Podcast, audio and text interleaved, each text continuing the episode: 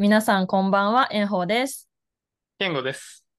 空論杯はハイパーミーハーな Z 世代2人の脳内にある世界中の気になったテクノロジーやサービス、ブランドをゆるゆると紹介するポッドキャストです。よろしくお願いします。よろしくお願いします。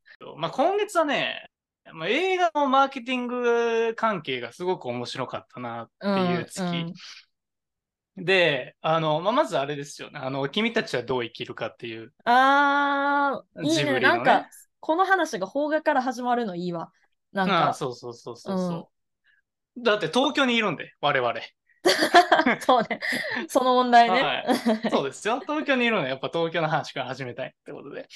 まあね、あのその映画の内容については、まあノートだとか、あの村上隆がインスタグラムでいろいろ書いてたりとか、YouTube で岡田敏夫先生がね、あの、いろいろ言ってたりするんで、まあその辺はね、あの、読んでいただければいいのかなって思うんですけど、まあその映画の広告、いわんや、こう、エンタメの広告がこれによって変わるのか否かみたいなところが、まあ個人的にはちょっと興味あるなと思ってて、まあその公開前にこう明らかにされてたのが、あの鳥のね、ポスターのビジュアル1点だけみ、で、まあまあ結構極端なこう情報統制みたいなのが敷かれてて、で、これがこう、どっちに傾くんや、なんか広告これでいらんの、いらんようになるんちゃうかみたいなね、論争もあって、うんうんうんで、まあ、蓋を開けてみたら、まあ、初動の成績に関しては、まあ、2001年公開の千と千尋の神隠し。まあ、これ結構、まあ、あの、鬼滅とかはね、抜きとして、あの、アニメの中ではかなり、あの、儲けた作品ですけど、最終的には儲けた作316品ね億円？うん。そうそう、まあまあまあ、直接的に言うと。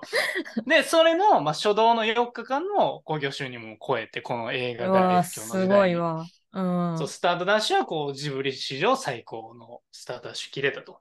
なので、まあ、この社会実験的なことで言えば、まあなんか成功と言っていいんじゃないかっていう、まあ記録を。まあ、いいえ、まあなんかその映画全体にこう、アプライされるのかというと、まあ多分そういうことじゃなくて、まあ、なぜかというと、まあ、ジブリ一社単独制作による、向勝宮崎駿大先生のね、あの10年ぶりの新作っていうのは、まあ結構特殊なケースなので、前提があってのことよね。が、そうそうそう。そう、これをね、一般化する話ではないので、あれなんですけど、ただここで面白いなと思ったのは、あの、君たちはどう生きるかの評価とかリアクションっていうのが結構真っ二つに分かれてるというか、うん。あの、なんか、クソつまんなかったっていう人もいるし、はいはいはい。ちょっと映画とか文学とかかアートとかよくわかってますね みたいな界隈から、まあなんかすごい、なんか評価を得てたりしてとか、まあまあ、ね、あの、それが、よしは、あしは別にないんだけども、あの、で、なんか映画のプロモーションって、過去多分20年ぐらいなのかな。でもただ単にこう、映画作品を宣伝するんじゃなくて、なんかよくある全米が泣いたとか、はいはい全米が公文ね。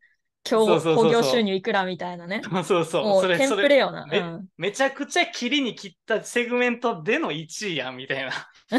とか、わかるわかる。なんか特に邦画に多いのかな？あの、映画館で試写会見た一般のお客さんの、なんか見終わった後の、あめちゃくちゃ良かったです。めちゃくちゃ泣けました、みたいな、なんかそういう映像を CM にインサートとして入れたりしてて、なんかその、大なり小なり、こう、この映画の見方、スタンスをその CM で示してあげるみたいな。だからこうめちゃくちゃ売れてるやつで、これは最終的に泣ける映画なんやとか、その、めちゃくちゃ興奮できる映画なんやみたいなのをそういうこう誘導できるような、なんか内容になってて、だからこう観客はこういう、あ、こういうスタンスで見に行けばいいんやっていうので映画館に行けたけど、今回はその誘導が全くないから。その結構両極端なこうリアクションが、うん、なんか、公開。まあもちろん今はね、なんかそういう評判がもう出てし、ツイッターとかですぐ出回るから、なんとなく、あなんか小難しい映画なんやなっていうので、見には行けるけど、公開直後にそういう両極端なリアクションが見られたのかなっていうので、だからまあ、なんかそういう意味では、ノー広告、ノープロモーションでのプロモーションっていうのは、まあ、一般化できんけど、社会実験としてはすごく面白い。で、結構ガイドがなかったらこんなにスパッと、やっぱ人間の面白い、面白くないで分かれるんやなっていうのが見えて、すごい面白いなと思って。そう、だからこのスタンスが、あスタンスというか、その手法みたいなのが、なんか今後どういうふうに生かされるのかっていうのを広告の立場ではなんかどういうふうに見られてるのかなっていうのがちょっと気になる。確かになんか、一人とか二人がそう書いてたら、そのコメントに乗っからなあかんじゃないけど、うんなんか。最近 TikTok とかでも、なんかみんな映像を見た後にコメント欄見て、みんながどっち派なんかを測ってからコメントするみたいな文化があって、だからめっちゃ今の話そうやなと思った。どっちの波に乗ればいいんやろみたいな。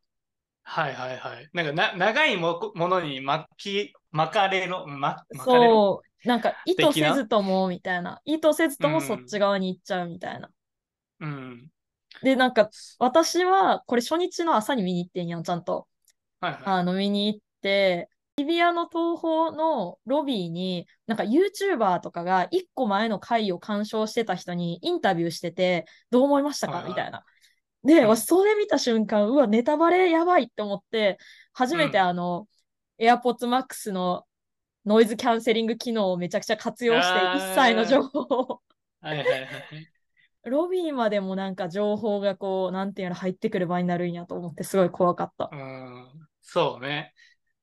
だからその、あと、なんやろな、最近のこう、ネタバレセンシティブな感じもどうなんかなとも思ったりはいやーそうやけどね。で、で例えばさ、なんかその同じようなストーリーでも見せ方が違うのが面白いみたいな話で、やけど、まあストーリーを見に行ってんだって言われたらもうそもうそれで終わりなんやけど、いやー、難しい、その問題は。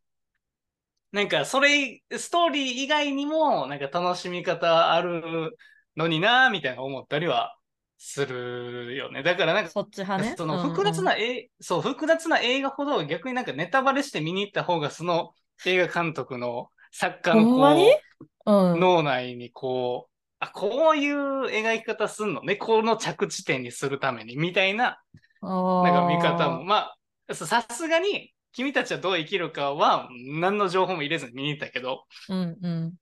なんかそういう見方も、まあなんか別にありなんかなと思って、なんか、最近のネタバレ厳禁主義が、なんかそういう厳しいなって考え方も思うし。そう。あるのね。私結構ネタバレセンシティブ派やから、はいはいはいはい。まあでも時効があると思うね。例えば公開されてから3週間以上やったら、まあ、さすがにもう言っていいやろみたいな時効ありつつ、なんかそ1こまでの熱量がねえってことやからな、その3週間以内見に行ってないってことは。そうそうそうそうそうそう。うんドラマとか映画とか何でもそうやけど。いやー、なるほどね。そうまあ、なんか、すごい、まあ、内容もビジュアル面白かったし、そういうプロモーション的な観点でもすごい面白いなと思ったのが、これで、まあ、あともう一個ね、あの、映画ではあって、これは日本では全く公開されてないんだけども、インターネットの、まあ、ミームというか、もう文字ベースのミームみたいなんで、こう、バーベンハイマーっていうのがはいはい。ありまして、あの、まあ、バービー、アメリカで、先週か先々週かぐらいに公開されたバービーと、えっと、ノーランの、まあ、オッペンハイマーの、まあ、こう、もう全く同じ日に公開されたんで、結構、ガッチャンコなんかして、勝手にネットの人が広告してるみたいな。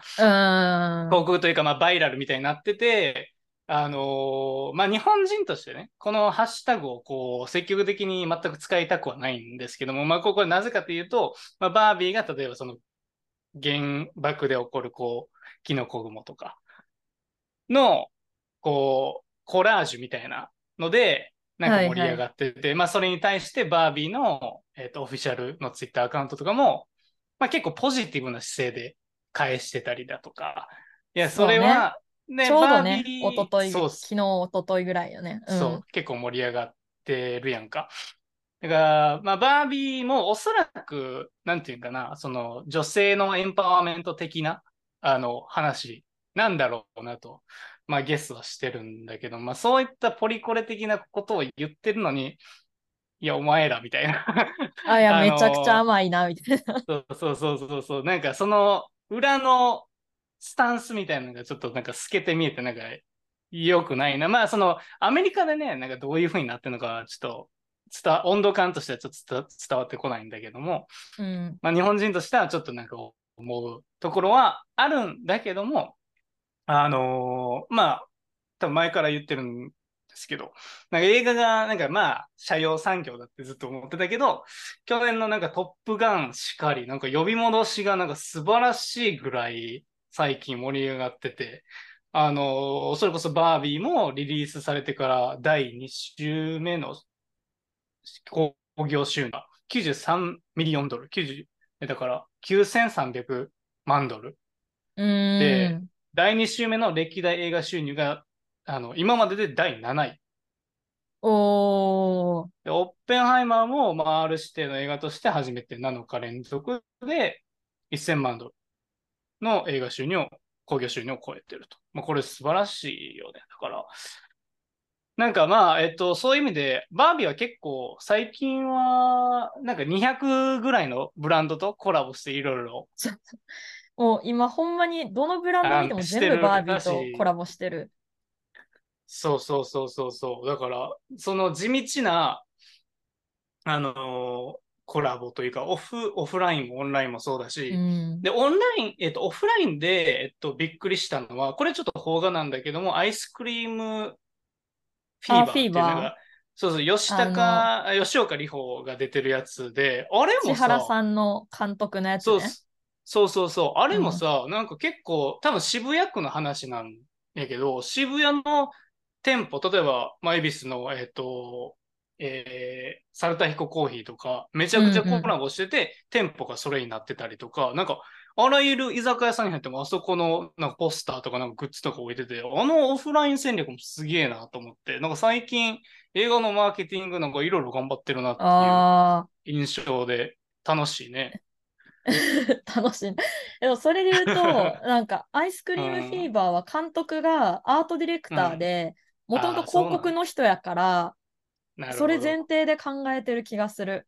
はいはいはい。で逆に CM でボンってこう出すというよりは、オフライン戦略でこう口コミベースで、うん。なんかうまいこと言ってるんやろうな。世界観重視でやってる気がする。そで、なんか、バービーのコラボに関しては、うん私の仮説やけど、あれなんかうんコラボしてる商品に基本タレントっていうか、あの、マーゴット・ロビーとかの写真が一切出てなくて、多分、バービーのロゴとピンクだけの仕様やったら、コラボのタイアップの価格がめちゃくちゃ安いんやと思う、バービーは。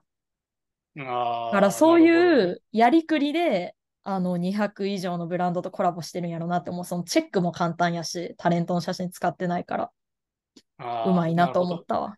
でそれさ、そのバービー、あ、そっか。まあ、タレントの顔写真とかよりもバービー側の IP をレバレッジした方そうが、そうそまあうそうそう。楽なんだ。まあ、しだって、ぶっうん、うんし、ぶっちゃけピンクさえ使ってれば、このタイミングに。バービーってなるから、確かに。それはめちゃくちゃ賢いと思った。映画の世界の中でピンクの塗料を使いすぎて、世界的にはピンクの塗料が足りてないらしい、あ、ね。そうそうそうそうそうそう。それも最高の急 PR。うん、急激な需要に耐えかねてっていう、そんなにって感じなんですけどね。そう、なんかあの、この前、ハリー・ポッターのスタジオツアー行ってきて、あの、ワーナーブラザーズの、あそこに行っても結構その問題を感じて、なんかあそこにうんめちゃくちゃグッズ置いてあるね、ハリー・ポッターの。けど、ワーナーブラザーズがそのツアーのために新しく作ってるグッズって、ほぼ、なんかよくわからんねんけど、誰がこのイラスト描いたんみたいな非公式グッズみたいなデザインやねん。それはそう制作な。二次創作みたいな。多分それは、作うん多分そのまあ10年以上前の作品で今からタレントにこの肖像を使っていいですかみたいな許可取りに多分ステップがいるからなんかなるほどね。ちょっと残念なグッズ。もそうそうそうそう日本向けやしちょっとあー 2D でアニメ化しようかみたいなのが会話見ほどね。えてちょっと悲しかった残念やった。ちょっとハリーがイケン。メンキャラみたいな、なんかこう爽やかイケメン系キャラみたいな。そそうなんか二頭になってたよね身ハリーみたいなのがうんすごい。量産されてた。ああ、なるほどね。なるほど。そうか。なんかバービー、バービーはだから、えっと、8月11日に日本公開が決まってて、8月3日に試写会に行くんですよね。あ、そう、ちょうど。でも、ちょっと、その No、No Barbenheimer っていうか、その Barbenheimer 問題があって、ちょっと迷ったよ、うん本当に行くか試写会に。うん。さすが、なんか公式の見解を待とうとはちょっと思っちゃった。さすがにことがでかすぎて。まあ、特にね、こう、出てはないと思うけど、その、なんていうの？見、見解？公式からの。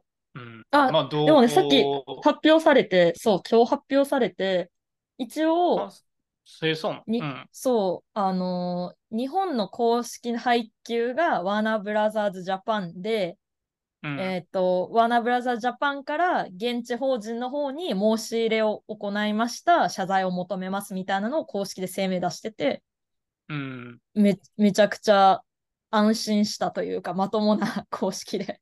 そうね。ただ、これもさ、なんか難しいのがさ、まあ、決してそのバービー側が作った造語ではないっていうのが、こあーそうそうそうそう。う、難しい。造造語もそうだし、画像もそうだし、そこにまあ乗っかったっていうのはまあもちろん良くないけども、そなんしかもかこれのね、う。うん。発端がエドユーザーなんで。あ、そうそうそう。しかもうん乗っかったのってさ、SNS 担当の、まあ、おそらく若い、そうそうそう。あんまり正直歴史とかわからんような子やん、多分。で、しかも一人のせいでさ、その何千人関わってる映画がもう終わるわけやんか。から、うん映画全部を責めたくないけど、なんか今回の件でめっちゃ気づいてしまったのは、なんか普通さ、その日本のソーシャルを運用する人って、例えば、なんか薬物疑惑がある俳優さんと絡むのはやめようとか、反社会的っぽい団体、ちょっとヤクザっぽい団体とは絡むのやめようってさ、うっすら思うわけやん。少なくともパブリックに。うんこう、パブリックのツイートするとき。やけど、あ、なんかそもそもオッペンハイマーってあんまセンシティブな作品って捉えられてないんや、みたいなのすごい感じた。あっちの人たちにとって。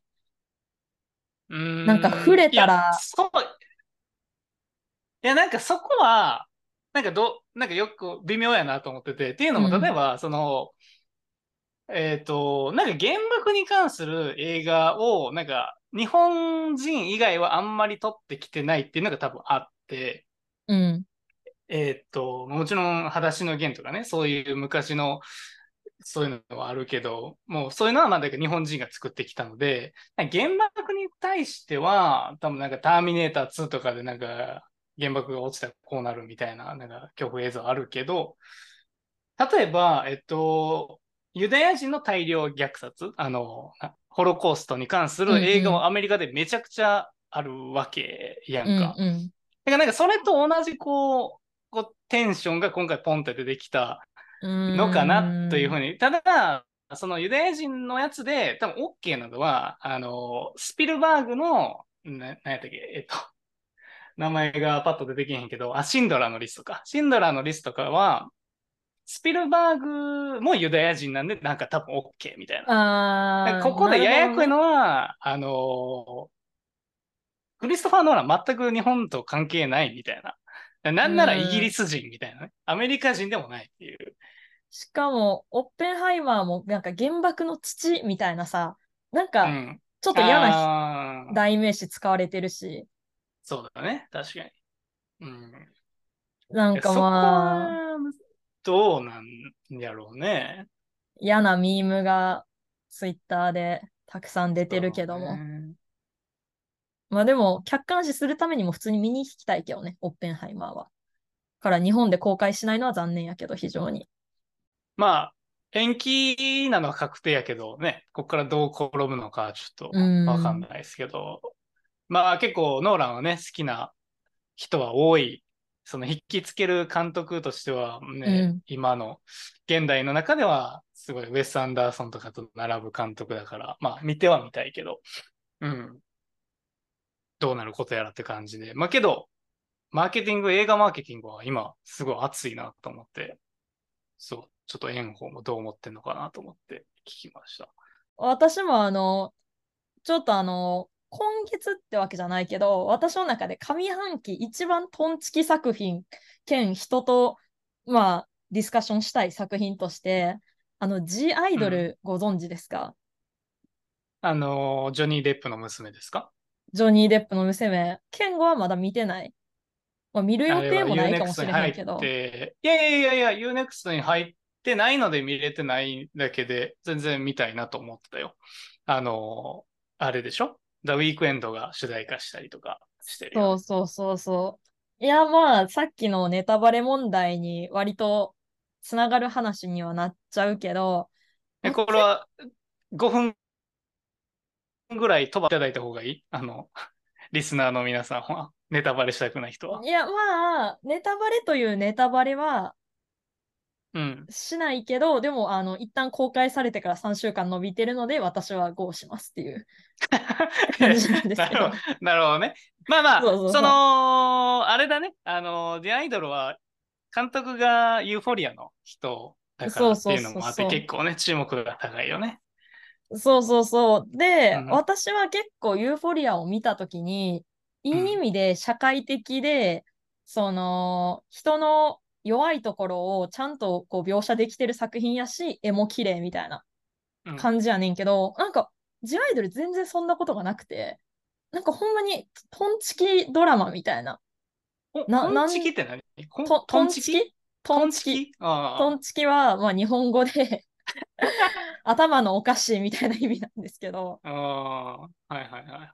え、なんかしかも、そのもともとさ、そのサム・レビンソンがなが担当したことで今有名になってるけど、もともと違う人が監督をしてて、もともとエイミー・サイメッツっていう女性の人が監督してて、でももともとはもうバービーに近くて、割とガールズエンパエンパワーメントみたいな、こう女性のこうフェミニズムみたいなのを前面に出した映画やってんけど、まあなんかもともと105億推定、うん、えっ、ー、と制作費で105億分取られてんけど、そのエイミー・サイメッツが取った分を全部廃棄して、サム・レビンソンが全部取り直したっていう。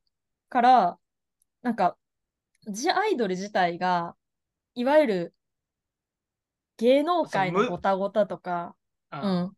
自己矛盾しちゃってるってことね。あ、そう作品自体が。あ、でも自己矛盾っていうより全く一緒みたいな。なんかその。あ、そうなそういう話なんや。ジアイドルが抱えてる問題をジアイドル全部が表現してくれてるみたいな。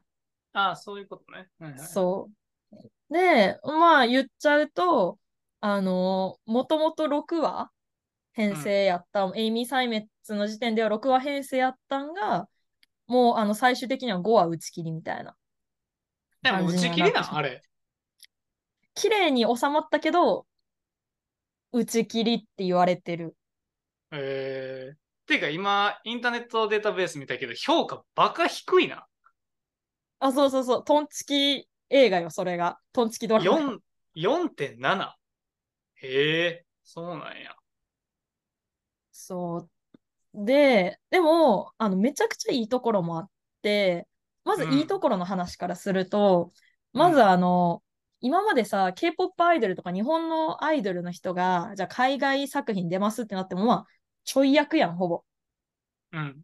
あんまりちゃんと出てないと思うんやけど、今回は、まあ、ブラックピンクのジェニーが、ちゃんとセリフのある、はいはい、かつ重要なロールとして出てたりとか、あ、そうなのあとは、ちゃんと出てたんや。えー、え、なんか、そこもすごい難しい評価やけど、私の中では、ちゃんと出ていた。ああ、ちゃんと出ていたという表現もな、なんか、あれやしな。そうそうそうそう、ファンの中でも、うん、いや、セリフが少ないんちゃうとか、そういう人もいるけど、私の中では結構革命やと思って、やっぱりあの、ブラックピンク以前に、英語をネイティブレベルで喋れるアイドルの人ってあんまりアジアにおらんかったから、あの、かつそのあ、アメリカに住んでるアジア人じゃなくてってことよね。あ、そうそうそうそうそう。うん、で、アイドルバックグラウンドの人、うん、そう、おらんかったから、まあ、結構革命やと思ったし、けど、まあ、そそれ一方で、うん、まあ、要はそのサム・レビンソンとかジ・ウィークエンドが、まあ、広告のためにとりあえずアジア系の有名な子使おうみたいな、みたいな思惑があったんやろみたいな批判も事実は、事実としてある。うん、まあね。うん。そう。あとはまあ、トロイシバンとかも出てて、あで、あの、私、トロイ・シバンの顔知らんくて音楽しか聞いたことなかったから、うんあの、普通にナチュラルすぎて、あ、この人トロイ・シバンなんや、みたいな、はいなるぐらいやってんけど。で、まあもちろん、絵もめちゃくちゃ綺麗。ユーフォリアで期待した光の使い方とか、フィルムっぽい、こう、うん質感で、絵もめちゃくちゃ綺麗やし、まあ G ウィークエンドがプロデュースしてるから、音楽もめちゃくちゃいい。うん。まあもうザグミはもう全く一緒やもんね。ザそのユーフォリアとザグミはだってまあまあ、ユークエンドがドレイクになっただけ。そうそうそうそうそう。座組は一緒で、かつ、あの、うんまあ、主演もだ第2世っていうの ?2 あー世、第2世。まあ、2世で確実にまあ成功うがん。訳され、あの、確実やと思う座組やねんけど、そうね。なんかなんかもう本当に、ストーリーがね、なんかレイプドラマ見てるみたいな。ああ、なんか問題になってたね。そのそれが G アイドルか。か非常にこう男性的な視点でこう描かれてるというか。そう、なんかセクシャリティの描き方が、ちょっと嫌な感じみたいな。うーん、はいはいはい。で、しかも、その男性側のポジションが G ウィークエンドなわけよ。で、それに対若いリリーズド、リリー・ローズ・デップやから、なんか、視聴者からしたら、これなんか、プロデューサーが若い女の子とそういうシーンを撮りたくてこの座組にしたんかなみたいな嫌な視点を持っちゃうぐらい、あのー割とすごいシーンが多かった。あ、ザ・ウィークエンドが主もう主演、主演というか、男側の主演をしてるってこと？そう。あ、そうなんや。あ、なるほどね。あ、ほんまや。えー、そう、まあ、レイプファンタジーみたいな。あ、それが直接的に描写されるってこと？あ、もう、超直接的に描写されてる。えー、確かに。まあなんかそれは結構あれやね。こう時代と逆行してるというか、まあなんか、そういう作品は一定数あって、そのレレイプ的な作品は一定数あって、まあ最近で言うと、Women Talk- Talking とか、アシスタント。まあアシスタントはまあ別にちょっと違うんだけど、まあそういった映画は、まあ基本的に映さない。そういう直接的なところは。なぜかというと、そこからこう、まあ、そういう経験がある人のこうトラウマとかを想起させる可能性があるからとか。まあまあ、なんかいろいろ理由はあるけども。なんかそこが結構スタンダードになってるところで、そうだね。それ結構そう、自己欲求を満たすための映画というか、ジウィークエンうドの。G ウィークエンド、G そ 方。う、かなり言葉を選んだけど、本当に自己欲求を自分が気持ちな、良くなるための作品やなって感じた。うーん。しね。あの、やっぱアメリカって結局ショービジネスの話とか好きなんやって思った。なんか、うんこう20年前からその描き方が変わってないというか、うんうんうんうん。なんか全然綺麗になってないんやなって思ったね。ジアイドル見て。ぜひ。トンチキ映画、トンチキ映像なんで見てほしいわ。そう、理解できひん。まあ映像でも、まあめちゃくちゃお金がかかって、かついい作、いい俳優でいい監督で作られてるから、なんでトンチキ映像になってしまったかを探るべくぜひ皆さんに見ていただけたらなと思ってます。うん。なるほど。必ずしも、トンチキ、いい人たちが揃っててもトンチキになりうると。そう、逆にトンチキやからこそこんな話題になってる可能性もあるし。うん確かに、確かに。確かに、それはちょっと検証したい。なるほど。で、なんかね、その、さっき、マーケティングの話をしたの。マーケティングというか、ブランディングというか。なんかそれで、その延長ってなんか面白いなと思ったのがあって。まあ、これちょっと前から知ってたけども、なんかあの、リキッドデスっていうあの、お水がありますと。ああ、知ってる。今めっちゃ流行ってるやつや、アメリカで。今、アメリカでめちゃくちゃ流行ってて、まあ、このそ、この水の存在自体は、まあ、1、2年前ぐらいぐらいから知ってて、なんか、クラブでバカ売れてる水があるらしいみたいな。聞いた聞いた。結構ビジュアルもいかついやつよな。あの、そ2000年代のち中学生男子が着てるような T シャツ。そうそう、なんかあのわかりやすいー、家庭科の、家庭科の巾着って書いてるような。激しめの、そう、トーンの。あ、めっちゃわかる、めっちゃわかる。昔のね、なんかバンドみたいなロゴのリキッドですって書いてるのがあって、で、多分これもう創業5年ぐらい経ってて、で、あのー、大体3年目とかでもすでに年商190億円とかある、ただの水屋さんなんやけど、ただの水屋さんね。うん。そうそうそう。か缶は、まあさっき言った感じでデスメタルバンドみたいなデザイン。で、中がお水。で、これが結構、アメリカのスーパーとか、フェスとかクラブとかで、まあ、結構売れてて。で、これは、なんかその、ユーザーというか、その、コンスーマーのどういうところを捉えてるかっていうと、そのバーとかクラブで飲んでてもダサくない水っていう、こう、ニーズをあ結構捉えたらしくて、そのまあお酒飲めない人も、いや、でも日本人だからあれだけども、あの、ちょっと飲めないんです。いや、僕飲みます。とか、もうベロップロに酔っ払った中で、とりあえず水飲みたいみたいなタイミングで持っててもペットボトルよりかっこいいっていうだけの なんかそんな人の目を生きて過ごしてる人がいることになんかかわいそうな感じは覚えるんやけど。そういうニーズがちゃんとあるのね。うん。だからそういうところから、まあ、だからクラブみたいなところの実店舗から EC サイト、ライブ会場みたいなバーって広まっていって、今はもう普通に、アメリカではセブンイレブンとかでもなんか売られてて、だからこう、お酒とかエナジードリンクみたいな感覚で、こう、飲めるみたいな。で、かつ、こう、ペットボトル飲料よりは、一応環境に配慮できるみたいな、らしくて。ああ、まあ確かにねリサイクル率高い。再利用ねうん。そうそうそうそう。っていう、まあまあ、もろもろのこの、まあ、ミレニアム後半、あ後半とかからのなんかニーズを捉えてて、なんか、ただの水でもこんな売り方があるんやっていうので、なんかすごい面白いなと思って。まあ、あのーちょうど今週末、フジロックに行ってきたもんですけど、ああ、そうやね。そう。もうもう死にかけて、暑すぎて。これでこれリキッドデス出したらバカ売れやぞと思って、リ リキッドデスさんなんかやりませんかっていうこう。いやでもはいフジロックは大塚製薬が入ってるから、そうね。あるよねあの、ポカリセット一強なので、水分補給は。で、あこそれで言うと、今年あの、ビールが、多分その、ハイネケンとかがずっと多分やってるっぽかったんやけど、今年、なんかクラフトアルコールっていうのが、まあ、なんか最近結構、まあ、ある程度ポジション取れてきて、まあ、ジンもそうだし、えっと、IPA とか、ビールの IPA とか。で、あのーブルードッグっていう、あの、IPA があんねんけど、アメリカ発の。えー、初めて聞いた。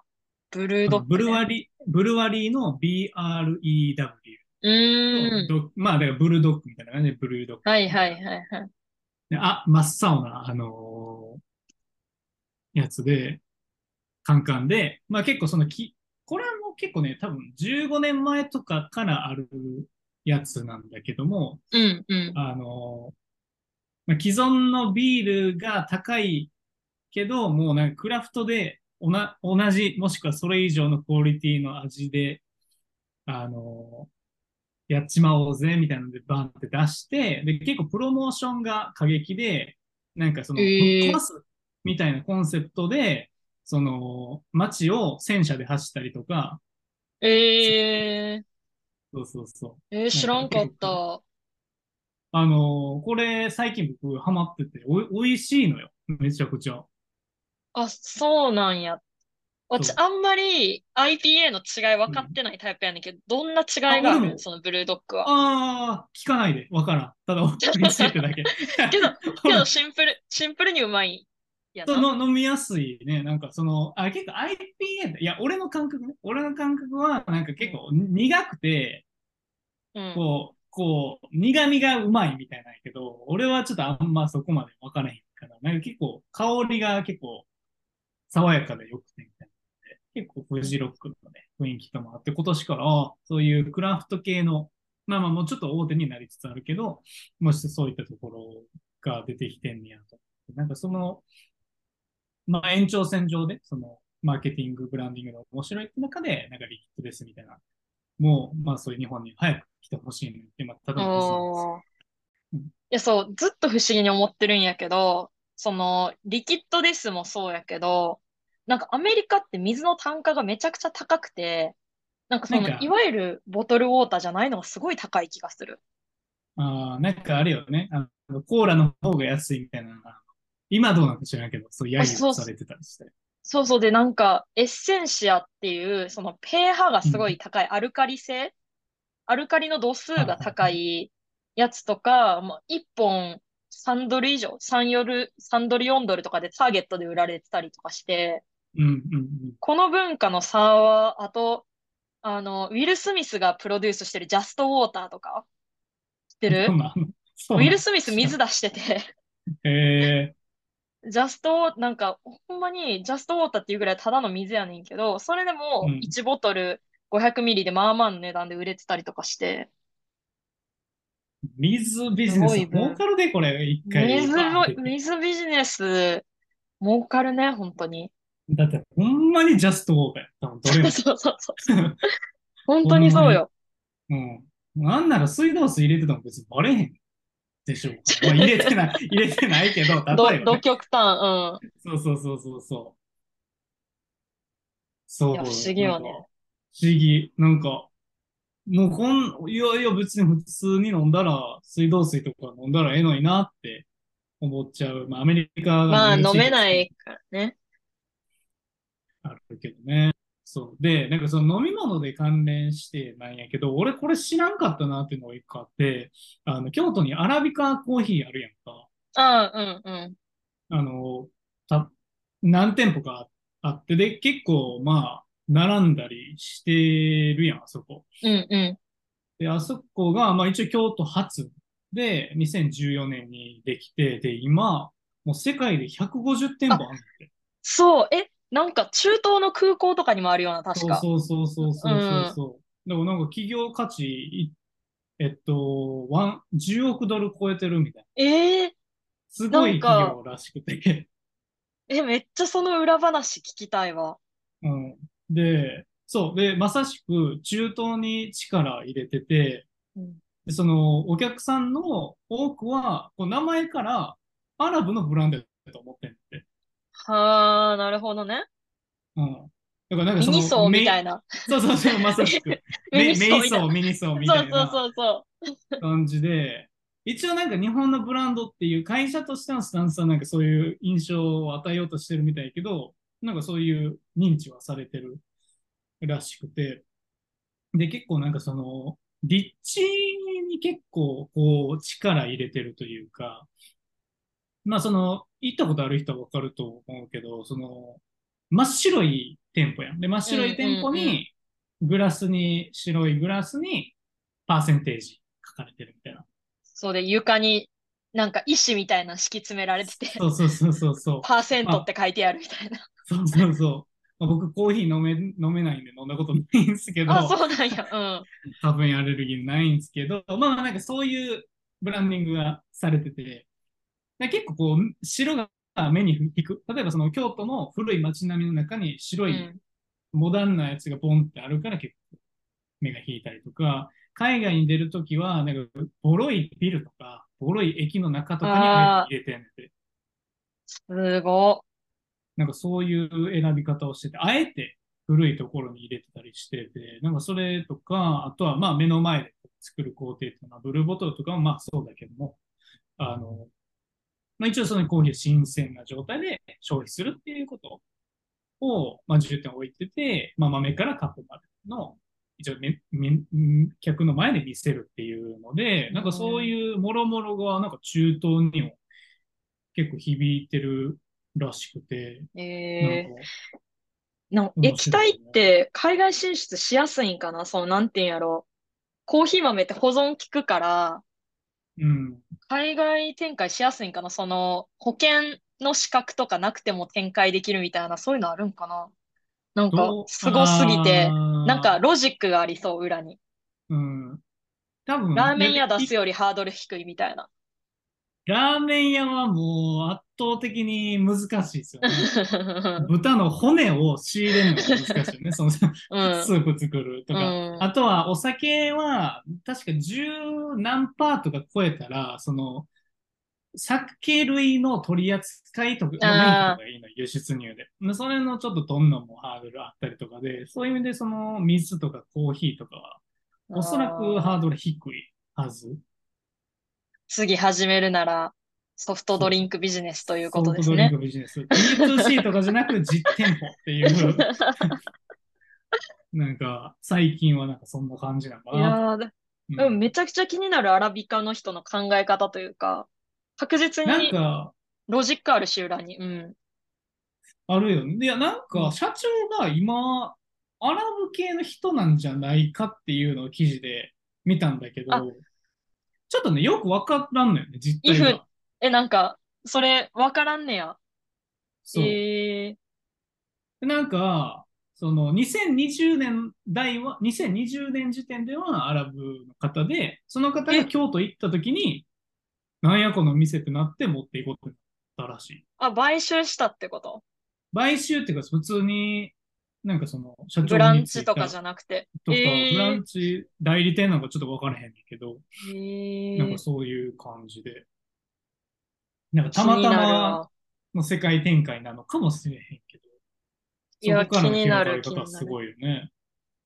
しかもなんか、品のある広がり方で悔しいなって思う。なんか、言ったら悪いけどさ、その流行り物ってさ、まあ、ゴンチャとか、なんか、まあ、うんとりあえず都市に出そうみたいな。とりあえず東京出して、大阪出してみたいな、海外から来るときって。はいはいで、それでニューヨークに発展してみたいなのあるけど、うん。東京とかにも全く来ず。あ、そうやんな。ね。そう、ないはず関東とかには。日本は4店舗しかないのよ。うーん、なんか、すごいよね。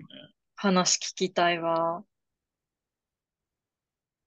うん。ぜひ、もし、お知り合いがいたら、ね、リスナーの人にもし、まさかのね、お知り合いの方いたら知りたいんやけど、なんかやっぱ、こういうさ、その、ブランドの裏側にいるブレーンみたいな人の考え方にも一番興味あるというか、ど。うん。で、私が一番気になってるのは、あの、ニュージーンスのブレーンの、あの、ミン・ヒジンさんの考え方にすごい気になってるんやけど、ああ、これ以前出てきたよね、ミンヘジンさんって。さすがに私話してるよなク。ロハイで。あ、本当にちょっとなんか、話してると思う、一回好き。すぎぜて、前回話してたと思う。あ、本当？なんか好きすぎてどのタイミングで共有したか、じうんなんか自信がないんやけど、まあ、ずっとさ、多分あの2022年に買ってよかったものって言ってたあ、買ってよかったもん。あ、うん話した。そうそうそうそ。う。まあ、2022年と言わず2023年もすごくて、それが。うん。いや、俺、それさすがに俺でも見、見、見たり聞いたりしてるわニュージーンズ。あ、見たり聞いたりしてる。ありがとうございます、うん本当にさす。がに。で、いや、この人、ほんまに賢いなって、なんかまあもちろんさ、もともとアートディレクターやから、まあ、作るものも可愛いっていうのは大前提としてあるんやけど、まあなんかビジネスというか、なんかソーシャルへの広げ方めっちゃうまいなと思ったのは、あの、ニュージーンスが最近アップルとタイアップしてて、はいはい。コマーシャルは、めちゃくちゃ出てくる。もう、え あの、めちゃくちゃ出てく YouTube るとかのショートとそうか、TikTok とそうそうかでめちゃくちゃ出てくるわ。うんめっちゃ、わ、What's your ETA って言ってるの。そうそうそう。ブレない、ブレないっていうあ、やつそうね。そうそうそう。ちょっと雑すぎるけど。そうそうそう。いや、なんか、それが、あのーまあ、なんか、アップルってさ、もともとテイラー・スウィフトとか、まあ、いろんなその歌手を用いたそのキャンペーンでめちゃくちゃ過去に売ってはいるけど、なんか、これほど immersive なさ、タイアップってなかなかなかったなって思って、もう、えっと、 immersive っていうのは、その、その、 NewJeans 本体とアップルが自然と融合してるみたいな、シームレスにちゃんと融合してるっていうか。うんなるほどね。うん。そう。で、なんかそこがすごいうまいなと思ったのは、もともと、あ、そう。で、なんかこのアップルとそのニュージーンスのコラボの経緯みたいなのを、そのメディア向けのイベントで話してて、ミンヒジンが。で、それの、まあ、うん YouTube を私が見て、今日ちょっと話そうかなと思ったんやけど、なんかもともと Apple うんから、なんかコレオグラフィービデオを撮らせてくださいみたいなの頼まれてんて。その、ニュージーンスが新曲出した時のダンスだけの動画を iPhone14 で撮りませんかみたいな。アプローチで Apple から頼まれて、そしたらミンヒジンが、いやいや、みたいな。いや、なんかちゃん、やるならちゃんとやりましょう、みたいな言って、じゃあ、もうミュージックビデオそれで全部撮りましょう。あ、iPhone ですけどそう。はい iPhone で撮りましょう。で、編集に他のソフトも入れるのやめましょう。みたいな。なるほど。で、かつ、そのミュージックビデオのストーリーも全部 iPhone に即したものにしましょう。で、うんステージも iPhone 登場させましょう。させましょう、みたいな。させましょう。うん。そうそうそう。そ、そこの作り方がめちゃくちゃうまいなと思って。なんか、いわゆるさ、なんかこう、に20年前もブリトニー・スピアーズが自分がプロデュースした香水をミュージックビデオの傍らに置いて、こうシュッシュして、ちょっと宣伝するみたいな。うん。そういうのもめちゃくちゃあったけど、すごい自然な感じで iPhone が登場してて。うーん。なるほど。いや、な、なんかさ、その世界のスマートフォンのシェアで言うと、あの iPhone じゃなくてサムスンがまあ1位うんうんうん。なの、じゃない。で、そ、まあ、韓国企業、サムスン。で、韓国のアイドルで、韓国のプロデューサーでってなって、そこはもう、もう全部捨てて、もうアップルに全振りしてんのがすごいなと思ったわ今聞いてて。いや、それはほんまに間違いないと思う。だって韓国なんてサムスンユーザーの方が確実に多いから、多いよね。だから、完全に海外、まあアメリカを見てる。まあアメリカでもどうなのね、割合的にはギャラクシーも結構ある気はするけど、けどまあそこの出社を思い切ってバンってするのは、多分その、どっちにしろ、その広告に関しては iPhone ユーザーだろうが、その Android、Galaxy ユーザーだろうが出てくるから、まあ Apple からして、したらそんなにやってくれるなんてありがたい話でもあるしね。だからその乗り換えっていうきっかけにもなるかもしれへんし、うん、それはすごいよね。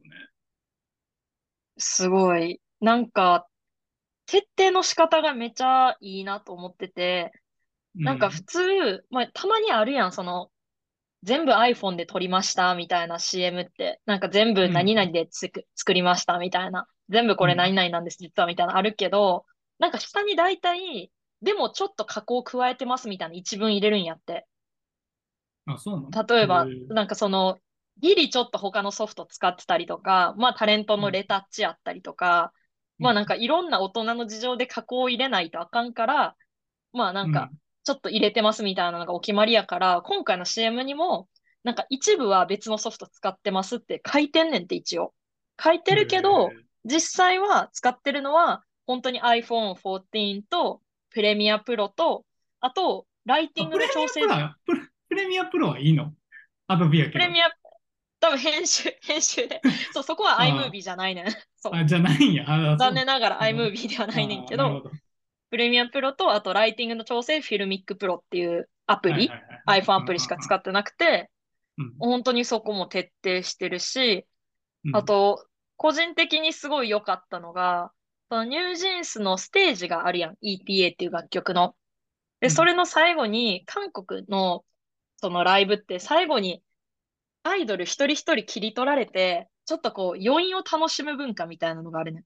こう2秒3秒こう、ワンカットで撮られて、なんか、みたいな感じで、こうダンス終わりの表情を撮るはいはいはい、あるな。そう、エンディングフェアリーって言うんやけど、なんかそれを iPhone そのままで国営放送でやってたん。から iPhone で撮った映像を国営放送の画面上に出してん。おーなるほどね。そうそうそう。なんかそれもめちゃくちゃいいなと思って。で、うんで、その時にまあ、アイディアとしてさ、めちゃくちゃいいなって思いつつ、韓国って、テレビで広告出すときに日本以上にセンシティブで、その、ブランド名とか全部消さないとあかんねん、基本的に。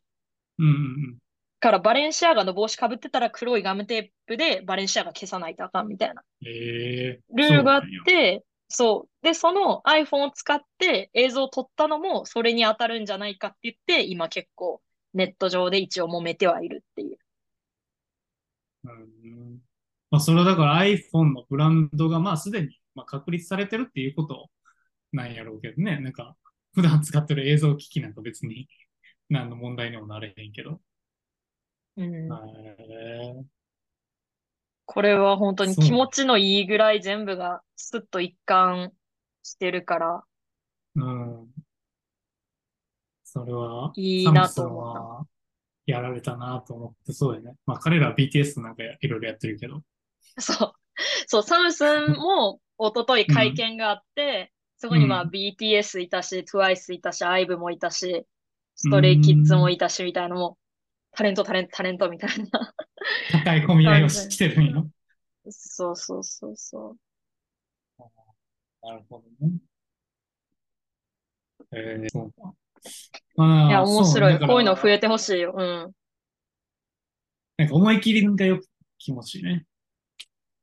そう。しかも普通のタレント事務所とか、多分芸能やってる人って、むしろなんか、広告した分だけお金が欲しいから、断ると思うね、こういうの。でもそれを、なんか一緒にやろうよみたいな。ちゃんとしたコラボレーションでやろうって展開できる、こう、長期的な発想ができる民秘人はすごいなと思った。